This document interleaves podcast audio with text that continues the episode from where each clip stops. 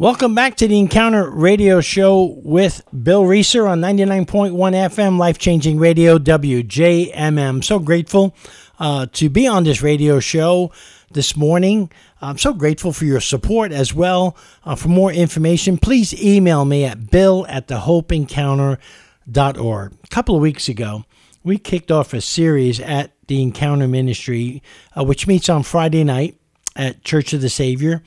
Uh, so grateful that so many people that listen to the Encounter Radio Show uh, come to that ministry, and we're so grateful for that.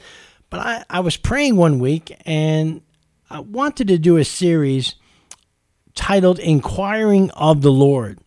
Uh, King David had nine major inquiries of the Lord whenever he was faced with battle Uh, going into a war, going into a battle, a certain situation, and he prayed specific prayers, and God answered answered him specifically. And it poses the question, what is the Lord's specific will for my life? What does the Lord specifically want me to do? And have you pondered those questions? If you're listening to the Encounter radio show, how do I know what to do in certain situations? How do I know which battles to fight, which battles to leave for God? Because sometimes God will say, "Don't worry, this this one's on me. This this fight you won't even need to fight." Like you said for King Jehoshaphat, just stand still and watch me win this one for you. How how are you going to know? Which battles are reserved for God, which battles God wants you to fight, which battles God wants you to praise. How, how do you know how to get specific instructions for every single one of those battles? Well, today on the Encounter Radio Show, I want to talk to you about a type of praying called inquiring of the Lord. That sounds like a play on words, uh, but isn't because isn't inquiring of the Lord how we pray? Well, yes, to a degree, but there are many different ways to pray. I mean, there's prayers of adoration, prayers of thanks, prayers of blessing, intercessory prayers, praying the word, prayers of waiting, the whole Psalm 46:10.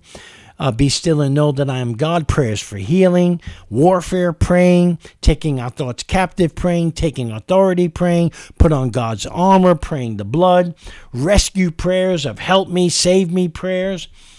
But inquiring of the Lord praying is praying to God, watch this, and expecting He will answer. And when He answers, doing what He tells you to do. And yes, God wants to answer when you pray specific prayers, inquiring of the Lord. See, inquiring of the Lord praying is praying to God for specific instructions of what to do in a certain situation and not doing anything until the Lord speaks to you. And yes, the Lord speaks to us. And the question is are we listening? And are we in a place to hear the voice of God? You see, inquiring of the Lord praying is praying to God and then having communion with God. Inquiring of the Lord praying is praying to God and living out Anchor 10 commit to a daily prayer life, and grow my relationship with the Father. King David said this of himself in Psalm 109, verse 4 But I am a man of prayer. See, David had this unique, special relationship with the Lord. And the Bible records at least nine different situations where David inquired of the Lord when it came to the enemies of God. David knew that God has specific battle plans for him that can only be obtained through prayer. And David knew that God had a specific plan for his life that can only be obtained through prayer. David prayed, God listened, God spoke, David obeyed, and did what God told him to do. It's really that simple. And that's why David can make the claim that he was a man of prayer. See, the night I was saved, I clearly heard the voice of God. I cle- God spoke to me through my wife, and then He spoke to my heart as clear as day. He gave my wife the supernatural ability to forgive me, despite me telling me that God would never give up on me, and that she wouldn't give up on me, and that God can forgive me for anything that I've ever done, and then she said this, and so can I. I know that that was God speaking to me through her. And when she lit, and when she laid out the invitation for me to accept Jesus Christ as my Lord and Savior, I heard the voice of God that said, If you don't accept me tonight, you will surely die. I knew that that was God. I knew that my time was short. I knew that I reached the end of my rope. And that's when I that's when I knew uh, that God was calling me home. And I confessed Jesus Christ as my Lord and Savior. And I told God that night, I'll do anything you want me to do just as long as I know it's you. And I made a decision that night uh, to run after God because the only thing that made sense to me was to run that hard to Him as I ran from Him for the first 36 years of my life. And then after I made that decision, I heard the voice of God clearly when He said, Now go fight for your family. That's when I said earlier this week that I woke up the next day. I knew everything was going to be okay. I because I knew that I was forgiven. I knew that I was saved. I knew that God, God came to live inside of me through the power of his Holy Spirit and that God had spoken to me. And that God revealed his love to me through my wife. And it was a supernatural road to Damascus experience. And I've never been the same. That's more than 25 years ago. And I'm still on fire for Jesus. I may not be perfect, I still make mistakes, but I'm still on fire for Jesus. Now, fast forward, I just, from that day moving forward, I set out to do just two things that would mark me as a Christ follower. I made it my mission to become a student of God's Word, and I made it my mission to become a man of prayer. I never had any intention of going into ministry, of being a pastor, but I prayed. And then people would pray for me. And then people would prophesy over my life. Three major prophecies were prayed over me that I responded with a combination of shock, laughter, and disbelief, not knowing if it was truly from God, but an openness to the Spirit of God to make it come to pass if it was in the Lord's will. So I asked, I prayed for God to confirm those prophecies over and over and over. And he's he was so good to me, so gracious, and through so many different people, through so many different confirmations, he did with numerous people who knew nothing about me or what others have prayed for. And here's, here's what they prophesied: one that I would write a book. I ne- never thought about writing a book. Well, now I've written two, and two that I would become a pastor and be in full time ministry. I thought that was just ludicrous. Well, I'm a pastor. I'm in full time ministry. And the third one, I thought, well, this is just going to fuel my pride. And he said there would be a movie made of my life. And I always thought that that would happen.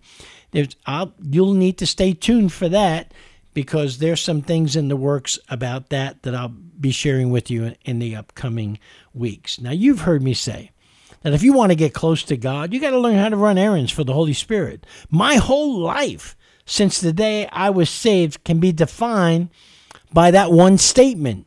How do I run errands? How does Bill Reeser run errands for the Holy Spirit? It's real simple. I inquire of the Lord, and He tells me specifically His plans for me in detail with specific instructions of what I'm supposed to do, no matter how crazy, weird, or uncomfortable the assignment or instructions are. I mean, to this day, since I've been in full time ministry, I've never applied to work in any church. I've never I've never requested to speak at any church, and I've spoken at hundreds of churches across America, and I and I've worked at five major churches all across America. Living in Kentucky, I never thought I'd leave Kentucky to go to Colorado, work in a church, and then work in two churches in Illinois and then work in a church in California, then start the ministry of encounter, in which all of those assignments were from me praying, specifically inquiring of the Lord, and then God giving me specific instructions of where to go, where to work, where to speak, where not to speak, and then coming back to, to Kentucky uh, five years ago. It comes down to this if you're listening. What does God want us to do? See, God has a plan for our lives. And how can we know the specific details of that plan? And I'm going to say something uh, tomorrow. I may say I may say it later in the show, and I, I need to say it often, the general will of God for our lives are always found in the pages of Scripture.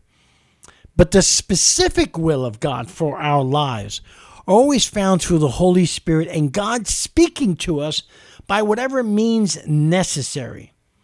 So I'm going to share a scripture with you, and we won't have time to get into the whole story. I hope you'll tune in tomorrow and next week as we talk about inquiring of the Lord. The, the passage is found in 1 Samuel 23 uh, verses 1 through 13. And here's what it says When David was told, Look, the Philistines are fighting against Keilah and eluding the threshing floors. What are threshing floors? Well, they were outdoor stone floors, usually circular in fashion, used by farmers to process the grain of their crops. The Bible says he inquired of the Lord. There it is. David inquired of the Lord, saying, Shall I go and attack these Philistines? And the Lord answered him, Go attack the Philistines and save Keilah. How did the Lord speak to him? I don't know. The Bible just says the Lord answered him. But David's men said to him, Here in Judah, we're afraid. How much more then if we go to Keilah against the Philistine forces? We're going to come to learn that David was on the run from King Saul and his men were afraid. And so after his men tells him we're afraid, uh, and how are we going to go to Keilah and fight these Philistine forces, the Bible says once again David inquired of the Lord. So here's the second time he inquires of the Lord. And the Lord answered him, Go down to Keilah, for I am going to give the Philistines into your hand. So David and his men went to Keilah, fought the Philistines, and carried off their livestock. He inflicted heavy losses on the Philistines and saved the people of Keilah.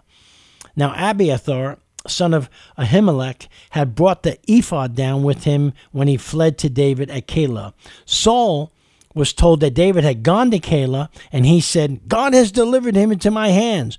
He's thinking that God has delivered him, for David has imprisoned himself by entering a town with gates and bars. And Saul called up all his forces for battle to go down to Keilah to besiege David and his men. When David learned that Saul was plotting against him, he said to Abiathar the priest, Bring the ephod. David said, The Lord God of Israel so David, here, here's David's going to inquire of the Lord again. Your servant, Lord God of Israel, your servant has heard definitely that Saul plans to come to Keilah and destroy the town on account of me. Will the citizens of Keilah surrender me to him? Will Saul come down as your servant? He has heard. David's praying specific things to the Lord. Lord God of Israel, tell your servant. And the Lord said, He will. It's a straight up answer. He will. God answered him. David prayed a specific prayer. And again, David asked, Will the citizens of Keilah surrender me and my men to Saul? And the Lord said, They will. So David and his men, about 600 in number, left Keilah, kept moving from place to place. When Saul was told that David had escaped from Keilah, he didn't go there. Now, the Bible tells us that David was on the run from King Saul at the moment this happened. That's where we're going to end today. But I want to challenge you today to inquire of the Lord, just like David did. And God responded with specific responses to David's specific inquiries of the Lord. Pray specifically and wait for that specific answer. God wants to speak to you. God wants you to have the faith that He'll speak to you and tell you exactly what you need to do in any and all situations that you need His direction and leading. Thank you for tuning in to the Encounter Radio Show with Bill Reeser.